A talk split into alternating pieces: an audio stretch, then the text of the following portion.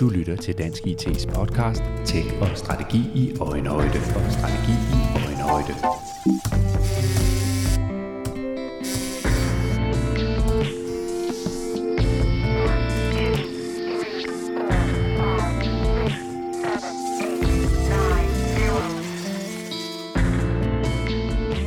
Grøn omstilling og klimavenlige løsninger er i de senere år for alvor kommet på agendaen i mange virksomheder. Det er ikke kun i de helt store globale koncerner, at man i stigende grad arbejder med den grønne omstilling. Også blandt landets små og mellemstore virksomheder er der en stigende opmærksomhed på både kundernes klimabevidsthed og på hele debatten om, hvordan vi skaber mere bæredygtige samfund og dermed også grønnere virksomheder. Men er der også en god business case i at arbejde med den grønne omstilling for en virksomhed? Kan klimaindsatsen rent faktisk skabe forretningsmæssig værdi? Og hvordan kan man som virksomhed gøre den grønne omstilling til en fordel for virksomheden frem for blot til endnu en opgave, der kræver tid og ressourcer? Det skal vi tale om i denne episode af Dansk IT's podcast Tech og Strategi i Øjenhøjde. Episoden er sponsoreret af Teknologipakten, der i september måned afholder et symposium om netop grøn omstilling i de små og mellemstore virksomheder. Mine gæster i denne episode lever af at rådgive danske virksomheder om blandt andet grøn omstilling og business cases. Det er Karina Ohm, Nordic Head of Climate Change og Sustainability Services i konsulentfirmaet EU, og Martin Ernst, der er Director i EU og ekspert i business cases. Vi lægger ud med at høre Karina Ohm, hvad hun forstår ved begrebet grøn omstilling. Så forstår jeg en omstilling af vores samfund i retning af en mere miljømæssig og klimamæssig øh, bæredygtig retning. Øh, og det er en omstilling, som hele det brede samfund kan tage del i. Virksomheder har en central rolle, stat og, og borgere også. Hmm. Og det er jo en vigtig agenda, og det er også en agenda, der virkelig har fyldt meget i de senere år. Nu skal den her podcast jo handle primært om SMV'erne, de små og mellemstore virksomheder i Danmark. Og de sidder øh, derude og har 117 forskellige ting, de skal koncentrere sig om, blandt andet at, at drive en forretning og at tjene nogle penge, og det kan jo til tider være, være svært nok. Så hvorfor skal de interessere sig for den øh, grønne omstilling? Det synes jeg, der er en række grunde til, at, øh, at man bør gøre. Dels så, øh, så er det noget, vi ser af mange undersøgelser og i det hele taget forbrugertrends osv. Det her, det er noget, kunder øh, kommer til at efterspørge, både forbrugere og andre, hvis man er en business to business. Øh, derudover så er det også så er det simpelthen i stigende grad det, der skal til for at kunne fastholde og tiltrække medarbejdere. Og så er det jo også i stigende grad også noget, som, som, som man bør have et svar på at forholde sig til, når man er ude og hente kapital. Det kan være hos investorer i banker osv. Så, videre. så, så kunne forholde sig til at forklare, hvordan er det, vi konkret forholder os til grøn omstilling, altså på klimaområdet, på det miljømæssige område. Det kan være i forhold til affaldshåndtering, spildevand, vandforbrug, alle mulige forskellige miljømæssige forhold. Hvordan oplever du, at, øh, at bevidstheden om øh, de muligheder, der er i den grønne omstilling, den udvikler sig de her år i, i dansk erhvervsliv? Jamen, det er, det er meget interessant. Jeg har set en kæmpe udvikling de år. Jeg har snart 15 år, jeg har arbejdet med hele bæredygtighedsområdet. Og der er ingen tvivl om, at inden for de seneste par år, så er det, jeg oplever, det jeg ser i virksomheder, store som små, det er en øget bevidsthed om, at det her, det er noget, vi skal forholde os til. Netop som jeg sagde før, for at kunne imødekomme kundebehov, øh, nye medarbejdere, investorer osv. Øh, men, men, men det her med at kunne... Øh, at, at det i stigende grad er noget, som, som øh, bestyrelser øverste ledelseslag osv. begynder at forholde sig til. Det her det er ikke længere en lille ting, som foregår sådan på siden af forretningen. Det er faktisk noget, der har bevæget sig ind i kerneforretningen og er en central del af den måde, mange virksomheder i dag ser på sig selv og, og, og kan mærke, at de bliver nødt til at forholde sig til at gøre noget ved det her område. Og det er jo så, hvis vi taler om, om, om erhvervslivet i det hele taget, hvis vi så zoomer ind på den del af det, som er er de små og mellemstore virksomheder, hvor, hvor ser du så, de er henne i forhold til den øh, grønne agenda? Det er meget forskelligt, vil jeg sige. Altså man kan sige, der er jo, der er jo nogle SMV'er, som, som er sådan born sustainable. Det, der er virksomheder, som, som er opstået, fordi der sker nogle nye markedsbehov. Der, der er en efterspørgsel efter nye bæredygtige løsninger osv. Det er klart, det er virksomheder, som i stigende grad ser et øget marked og gør noget. Derudover, jamen, så, så er der også en lang række øh, alle andre virksomheder, hvor det ikke er en del af, af den måde, eller det er sådan hovedproduktet, man har, man har startet med at, at udvikle, men, men hvor man ser, altså grøn, grøn omstilling, det handler jo ikke kun, det kan både handle om grønne produkter, det kan handle om en mere bæredygtig måde at producere det på. Øh, så der er rigtig mange aspekter af det her, og mange øh, også SMV'er, som i stigende grad ser, at det her det er god forretning. Det er en måde, hvor vi kan, hvor vi kan optimere, vi kan spare ressourcer, vi kan spare penge osv. Så, så, så der er, det jeg ser, det er, at der er et stigende antal af SMV'er, som begynder at forholde sig til det. Men det er klart, at, at man har færre virks, man har færre ressourcer som en, øh, som en mindre eller mellemstor virksomhed, og det er også derfor, det er så vigtigt at få det skaleret og fokuseret, sådan som, at det rent faktisk er noget, man kan, man kan gribe og gøre. Og, men jeg ser bestemt også SMV'er i stigende grad har fokus på det på området. Tak for det, øh, for den indflyvning, Karina Ohm. Du er Nordic Head of Climate Change og Sustainability Services ja. i EU. Det er svært at sige, men, øh, men ikke desto mindre er det det, du er. Og du står her ikke alene, du har også din øh, kollega Martin Ernst med, der er director i EAY. Og Martin, du har været med i podcasten før, fordi du også er ekspert i business cases. Og jeg tænker jo, at der sidder nogle øh, virksomhedsledere derude, der, der gerne vil, vil vide, er der kroner og øre i det her? Er der en, en holdbar business case i at øh, arbejde med en grønne omstilling? Altså, det, det er jo et rigtig godt spørgsmål, som du stiller, fordi der er både ja og nej til det her spørgsmål. Fordi, øh, som, som øh, Karina var inde i, det er jo nogle gange, så gælder det også om at, at, at få fat i noget, som, som har noget substans, og som, som der er nogle penge i. Øh, og, øh, og, og hvis man sammenligner lidt sustainability business case med en drift business case, så, er, så, så vil, vil jo driftøkonomer jo gå ind og sige, at nogle gange er der penge i det, nogle gange er der ikke. Nogle gange har man allerede øh, som virksomhed optimeret alt, hvor, hvad der er. Øh, men men faktisk det, det råd, som, øh, som, som jeg synes, man skal prøve at så give her, det er jo at, at betragte business case med nogle forskellige regnskaber, og lade være med at, så ligesom at, at slå dem sammen på et tidspunkt. Øh, og når jeg siger forskellige regnskaber, så er der jo selvfølgelig kroner øre regnskabet men der er også CO2-regnskabet og, og andre ting, som, øh, som kan komme ind i det. Og når jeg siger andre ting, så kan det jo også bare være feel-good-værdien, det kan være awareness-værdien og i det. Så nogle gange så investerer man øh, nogle kroner i noget, som giver øh, en, en lavere CO2 øh, udledning. Men det er jo det, der måske ikke, altså det kommer der jo ikke nogen penge ind i, øh, med mindre at man, man har nogle kvoter, man skal betale for, eller man skal på anden måde. Altså, så, så, så, så, så der er nogle gange en god business case, øh, fordi det, øh, det, øh, det, det skriger til himlen, at hvis man skifter nogle materialer ud, som måske endda både er billigere og bedre for miljøet, jamen så er der kroner og ørerne i det. Andre gange er det så af andre faktorer, man skal kigge på det, og så, og så, og så se det i et, et, et, et, større helhed. Ikke? Men så jeg helt fejl, hvis jeg antager, at det primært er i store virksomheder, at man øh, har de her lidt blødere parametre, eksempelvis omkring øh, dit brand og din, ja, det, det, det hele det signal, du sender til omverdenen, som, som der jo godt kunne være en business case i her, hvor man måske i en øh, mellemstor øh, håndværkervirksomhed i Herning har et lidt andet øh, fokus, der handler om har vi nået det mål, vi skulle i den her måned? Har vi tjent de penge, vi skulle? Altså, det er, jo, det er jo rigtigt, som du siger, når du tager lige præcis øh, de to eksempler her, så, så, så er den ene virksomhed, øh, som måske er meget lokalt forankret. Altså, det kan godt være, at øh, det lokale område er lidt ligeglad med, om, øh, om håndværkervirksomheden uh, er grøn eller ej. Men men, men der, der virker også til at være tendens til, og også dem, øh, skal, skal prøve at tænke på miljøet, eller man måske bare sådan have et miljøstempel på en eller anden måde, og ikke bare kan, kan, kan, kan give los øh, mm. på miljøet også. Ja, på den måde er vi jo i gang med en udvikling i vores samfund, øh, og det er jo også det, der gør, at det pludselig er kommet højt på agendaen på, på Christiansborg og i andre øh, politiske forer, at, øh, at det grønne og klimaet faktisk er, er vigtigt. Præcis, øh, og, og, og det er jo det, som, øh, som man skal have tænkt ind i, i, i, hele, øh, det, i hele den bevægelse, som, øh, som Karina også så taler om her. Ikke? Karina Rum, lad os prøve at snakke lidt om, hvordan tænker man det så ind? Øh, for, for der kan jo være forskellige tilgange til det her, hvis man sidder som virksomhed og tænker, ja, det er også rigtigt, vi skal noget med den grønne agenda, vi skal i gang med en grøn omstilling. Hvor begynder man den rejse henne?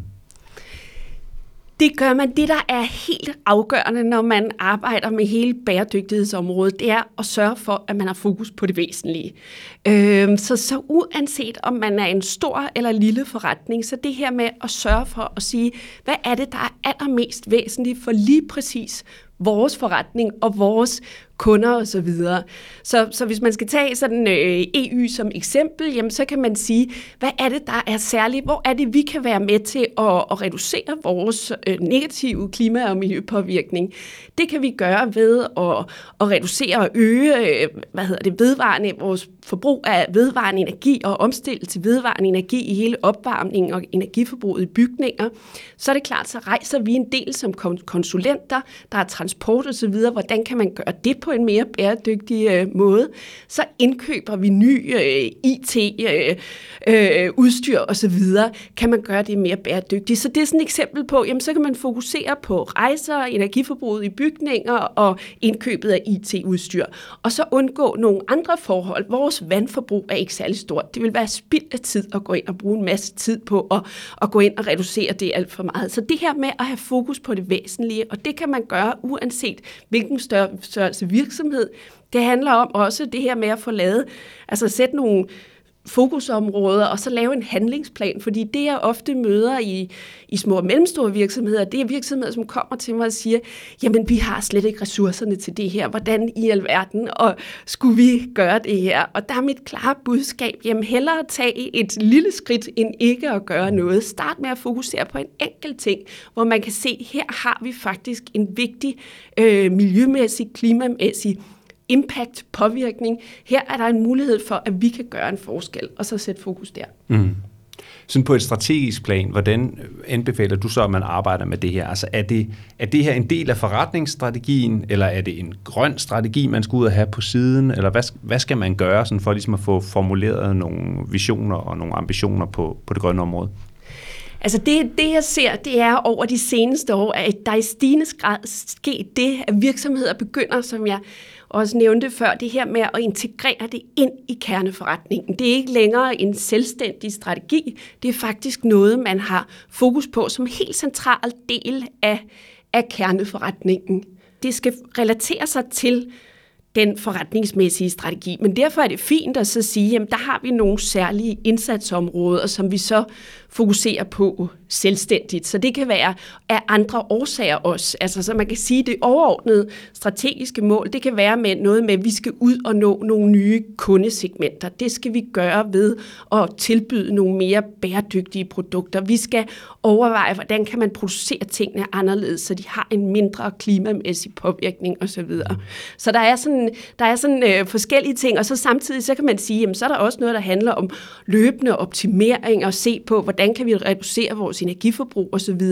Det er måske ikke en del af den helt overordnede store forretningsmæssige strategi, men bestemt noget, der giver forretningsmæssig mening at fokusere på. Så, så det her med øh, noget er direkte relateret til corporate strategy og andre ting, det, er sådan, det kan også bare være et spørgsmål om, at vi skal have orden i eget hus. Vi kan ikke gå ud og fortælle, hvor grønne vi er, eller at vi har nye grønne produkter på hylderne, hvis vi i øvrigt selv den måde, vi agerer på osv sviner rigtig meget. Så, så der er sådan forskellige elementer. Mm. Noget hører til kernestrategien, andre ting er sådan god forretning og, og orden i eget hus. Og lad os lige prøve at gribe lidt uh, fat i den her med, at man ikke bare kan gå ud og, og, og, og komme med det her budskab, hvis det rent faktisk ikke er det, man gør og det, man er er der ikke en risiko ved det her, at det bliver lidt for politisk korrekt det hele, og det mest er nogle flotte hensigtserklæringer, men man ikke re- reelt sådan rykker der, hvor det, hvor det tæller. Og det spørgsmål kan jeg virkelig stille til jer begge to. Hvad tænker I om den problemstilling?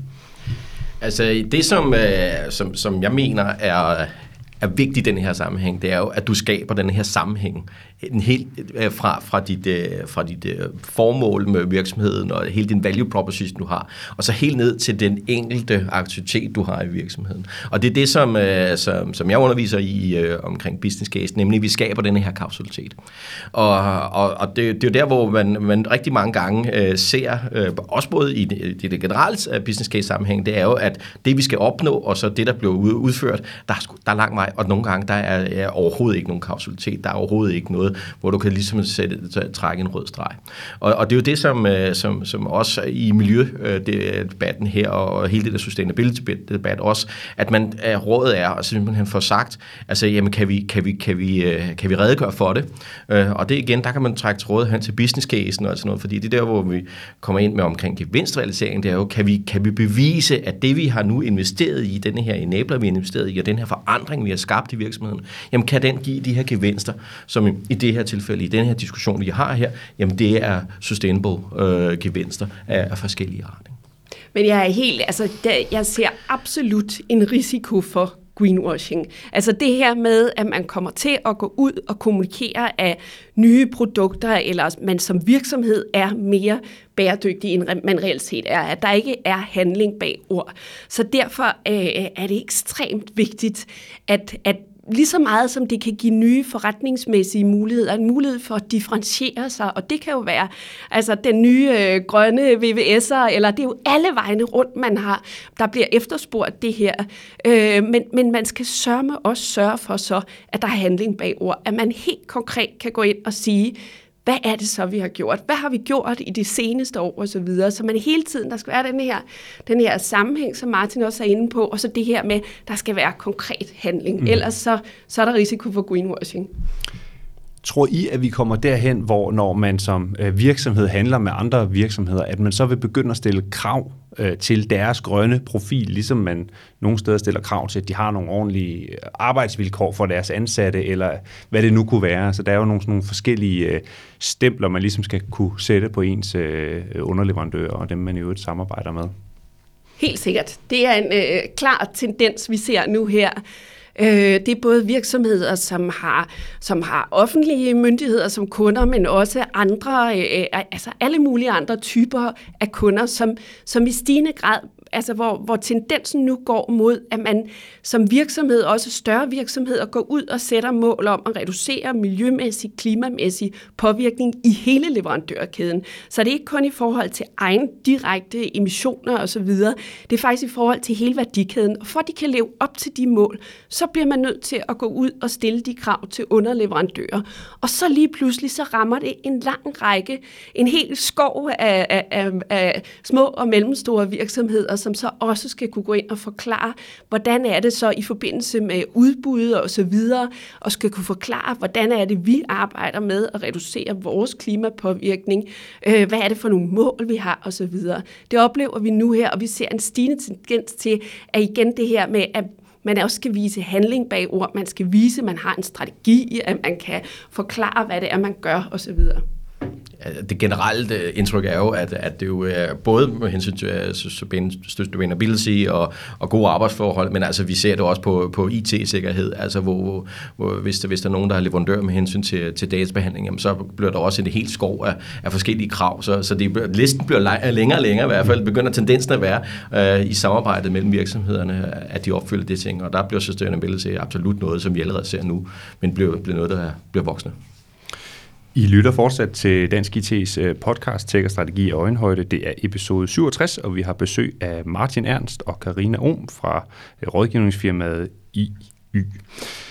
Og øh, vi taler om den grønne omstilling i øh, dansk erhvervsliv og i, i ikke mindst i de små og mellemstore virksomheder. Jeg tænker, hvis jeg nu var virksomhedsejer derude, og, og, og mit øh, primære øh, øh mål var at sikre virksomhedens øh, fortsatte vækst og, og nogle gode resultater, og så kunne jeg godt sidde og, og nikke genkende til alt det her, jeg siger, men hvis jeg nu har nogle konkurrenter i andre lande og i andre dele af verden, der ikke på samme måde føler sig forpligtet til at skulle bruge tid og ressourcer på den grønne agenda, så får de jo et øh, forspring. De kan måske sælge deres produkter lidt billigere, end jeg kan, fordi at de, øh, de ikke skal bruge krudt på det her. Hvordan forholder man sig til den øh, problemstilling, Karina? Altså man kan sige, at der er flere aspekter af det her. Dels så det vi ser nu her, det er, at der kommer rigtig meget ny lovgivning fra EU eksempelvis. Øh, lovgivning om, hvad virksomheder skal gøre, hvordan virksomheder skal forholde sig til hele bæredygtighedsområdet osv. Så det her det er ikke kun noget, der rammer Danmark og virksomheder i Danmark. Det er bestemt også på EU-niveau, og det er samme tendenser, vi ser over det hele i forskellige regioner i verden.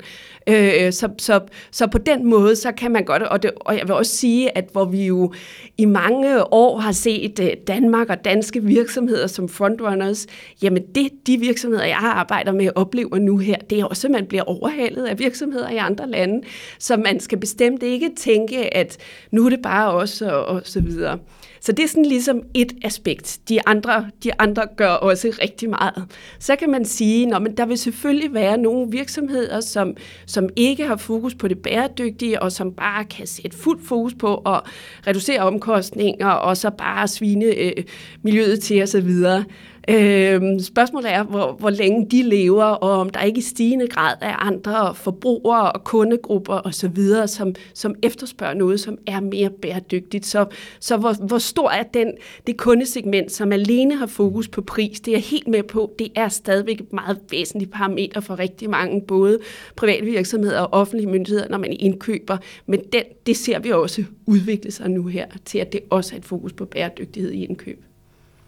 Godt. Vi har etableret, at der er en agenda her, der øh, er vigtig, øh, og som man i stigende grad interesserer sig for derude af mange gode grunde. Og, og lad os prøve at tale lidt om, hvad man så gør. Vi har talt om, man, hvordan man på et strategisk plan kan gribe det hen. Vi har talt lidt omkring, hvordan man kan kigge på, på, på business casen i det. Og så kommer man jo ned til det her, men når nu der skal til at ske noget, så skal man jo bruge nogle folk, der kan få de her øh, grønne projekter til at flyve, øh, om det så skal være interne folk eller eksterne folk. Øh, men, men det korte og lange er jo, at man ikke har dem i, øh, i SMV'erne. Så, så hvad gør man?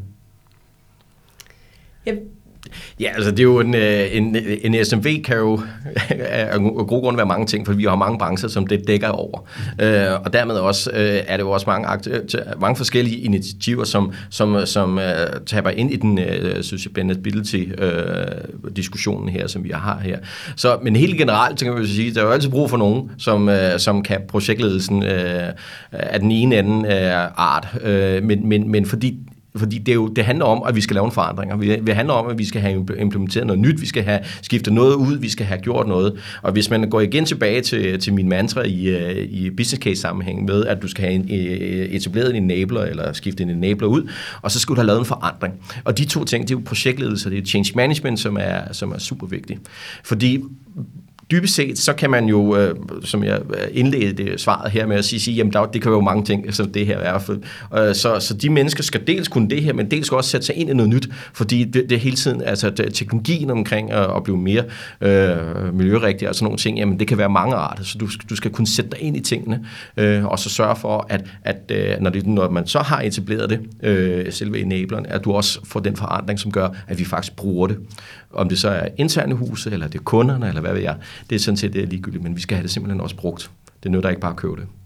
Og Karina, en ting er vel så, om man har det på, altså har de her kompetencer ude på gulvet, øh, så at sige, og noget andet er, om man har det på bestyrelsesniveau og, og direktionsniveau. Hvad er din øh, oplevelse af det? Altså forstår man, hvad det her handler om, og er man i stand til at omsætte det til noget, noget, der kan, kan bruges til noget, nogle strategier og nogle handlingsplaner. Jeg oplever, at det er en stor diskussion nu her. Øh, det her med, at rigtig mange, øh, altså jeg vil sige, det er jo størstedelen af bestyrelser i Danmark stort set, som, som i dag ikke har tilstrækkelige, vil jeg mene, sustainability-kompetencer i deres øh, bestyrelse. Og spørgsmålet er så, hvordan får man det? Er det, at man skal have en yderligere bestyrelsesmedlem, eller en, som, som, som ved noget om området, der kan komme ind?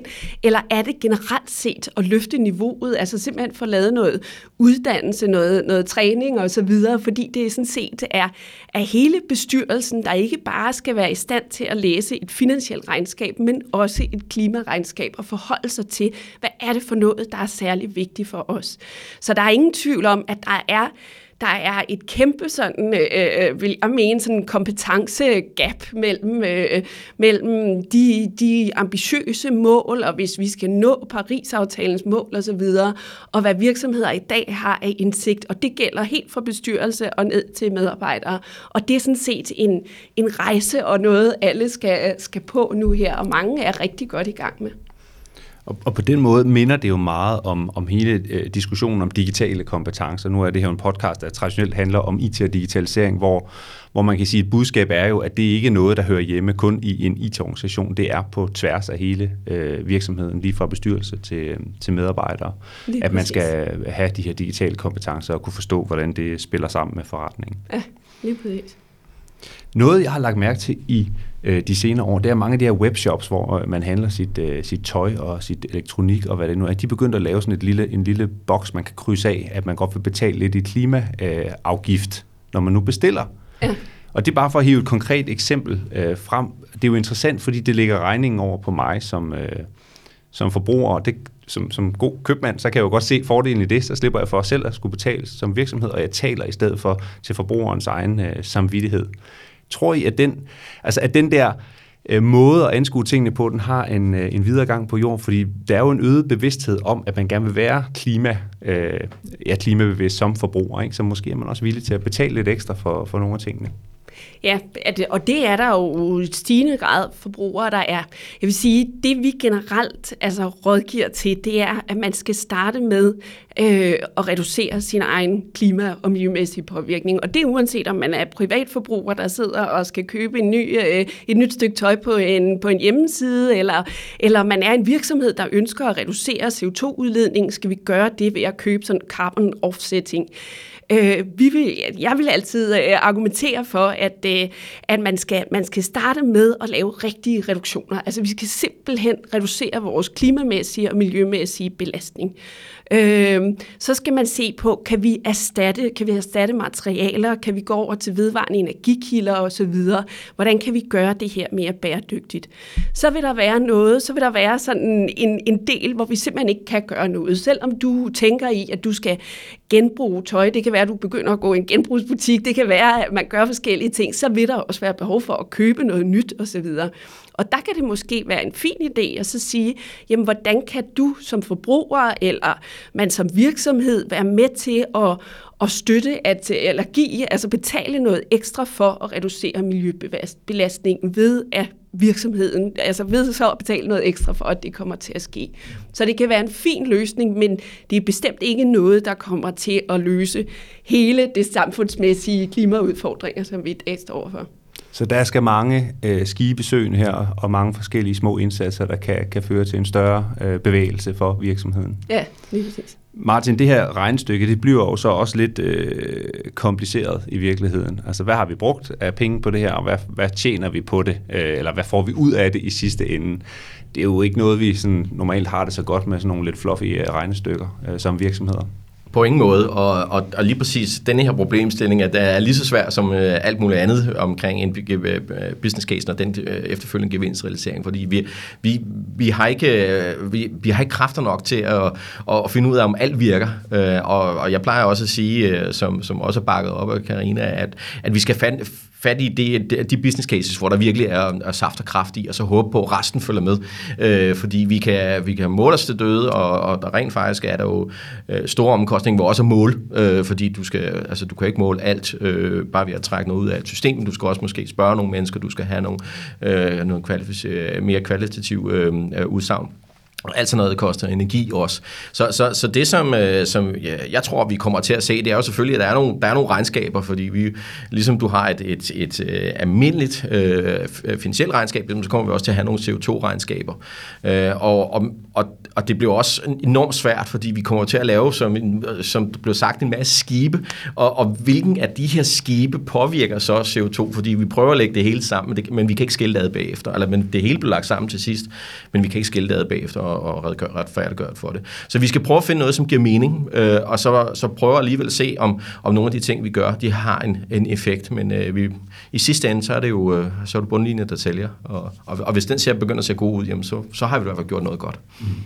Og jeg kan også øh, sige, at det vi ser i stigende grad på hele bæredygtighedsområdet, det er, at man i langt højere grad begynder at koble data til og kunne måle, altså behovet for at måle det her, så man bevæger sig væk fra, at hele øh, bæredygtighedsområdet har været sådan mere politikker, og vi skal øh, øh, reducere vores miljøbelastning. Nu skal man faktisk være så konkret, som jeg var inde på før, men det her med at koble tal til og sige, vi vil være klimaneutrale, det kræver så, at vi ved, hvor stor er vores øh, klimapåvirkning i dag, hvad er det, der skal til, øh, hvor langt ønsker vi at nå i de kommende år. Så det her med at kunne måle og regne på tingene, det er der simpelthen behov for, også for at, at bestyrelser og direktioner osv. kan forholde sig til det, og kunder og forbrugere kan forholde sig til, sker der noget eller hvad, ikke? Så på det her område, som i så mange andre, så er data, viden og, og indsigt, det er øh, ret afgørende for, at man kan, kan rykke sig. Ja, præcis. Mm. Vi skal så småt til at runde af, men nu har vi været rigtig godt omkring øh, den øh, grønne øh, omstilling og, og, og nogle af de ting, der er på spil her, og hvordan man sådan kan arbejde med det som virksomhed. Jeg kunne godt tænke mig at slutte af med at høre jer, øh, hvordan forventer I, at den her udvikling vil øh, udfolde sig i de kommende år? Fordi vi har jo set en markant stigning i, altså i opmærksomheden på den grønne agenda. Det fylder stort set alle steder øh, i de her år kan det blive ved med den udvikling, eller, eller er vi ved at have, have peaked? Hvad, hvis du nu lægger for, øh, Ja, ja. Altså det, det tror jeg bestemt på, og jeg vil sige, jeg håber også meget på det, fordi hvis man ser på, jamen hvis vi skal nå øh, Paris-aftalens mål om øh, højst at nå en global opvarmning på 2 øh, to grader osv., jamen så skal der noget radikalt anderledes til. Øh, så det er faktisk ikke, selvom der er mange virksomheder, der gør det godt, og som vi har talt om, masser af gode eksempler osv., der er behov for, at der sker meget mere, hvis vi ikke skal, skal risikere, at den globale øh, øh, opvarmning stiger øh, markant. Så derfor så vil jeg sige, at der er et brændende behov for, at der sker noget mere. Men det er bestemt også det, jeg oplever. Virksomheder, som kan se, at der er god forretning i det her. Der er, der er nye kundemuligheder, der er nye, øh, altså der er muligheden for at fastholde og tiltrække medarbejdere. Og så kommer der, som jeg var inde på, meget ny lovgivning, som kommer til at ramme rigtig mange virksomheder og også SMV'er, måske mere indirekte, fordi at banker og finansielle virksomheder osv. fremadrettet vil skulle rapportere og fortælle om, hvor stor en del af vores udlån og investeringer osv. er bæredygtige. Og det kræver, at de får informationerne for de kunder, de går ud og udlåner penge til. Så der vil, være, der vil komme efterspørgsler også fra hele den finansielle verden. Hvis man skal ud og have nogle fordelagtige lån, jamen så bliver man nødt til at kunne vise, hvordan man gør det på, på hele klima- og miljøområdet. Så på den måde, så, så tror jeg, der kommer til at ske rigtig mm. meget, og det er der bestemt også et brændende behov for. Martin, hvad tænker du øh, bliver scenariet i de kommende år? Jeg tænker, at at det der brændende behov øh, bliver virkelig det, som kommer til at drive det hele. Og der kommer, jeg kan jo blive ved med at trække øh, Kotters øh, otte step øh, til forandring øh, ind i det her, fordi det er jo det første step, det er, at vi skal have skabt den her burning platform for, at, eller, eller, eller sense of urgency, som man kalder det, øh, at, at netop, at vi gør noget, fordi nu skal vi gøre det, ikke? Fordi øh, for bare få år tilbage, der har det været sådan en, det har været sådan en, øh, okay, vi skal lave noget feel good, vi skal, det har været nice to, øh, men nu er det need to, fordi, øh, og det vil sige, at vi kommer til at se, øh, og det ser man allerede nu, øh, at, at business cases og value propositions og alle de der ting, som, som definerer virksomhedens, øh, at, at det, der bliver det bare, øh, det bliver bare en fast del af det. Øh, ligesom man, øh, øh man svarer på alt muligt andet risikolokser og sådan Den faste del, det er bare, okay, hvad, hvad gør vi så også for miljøet? Fordi når man alligevel har uh, patienten åben og skal lave forandring, kan man sige, jamen så kan man lige så godt skifte nogle komponenter ud, som, som, som gør det til bedre, også, også på, på, i denne her dimension. Så det kommer vi til at se, og det bliver en fast del af det. Martin Ernst og Karina Rom fra EY, tak fordi I kom og var med i podcasten. Selv tak. Selv tak. Selv tak. Og tak til jer lyttere, fordi I var med øh, her i øh, episode 67, hvor det handlede om grøn omstilling i øh, virksomheder og især i øh, SMV'erne. Og hvis I nu er interesseret i at vide mere om det her, så holder øh, Teknologipakten øh, et øh, seminar øh, senere øh, her i år, i september måned.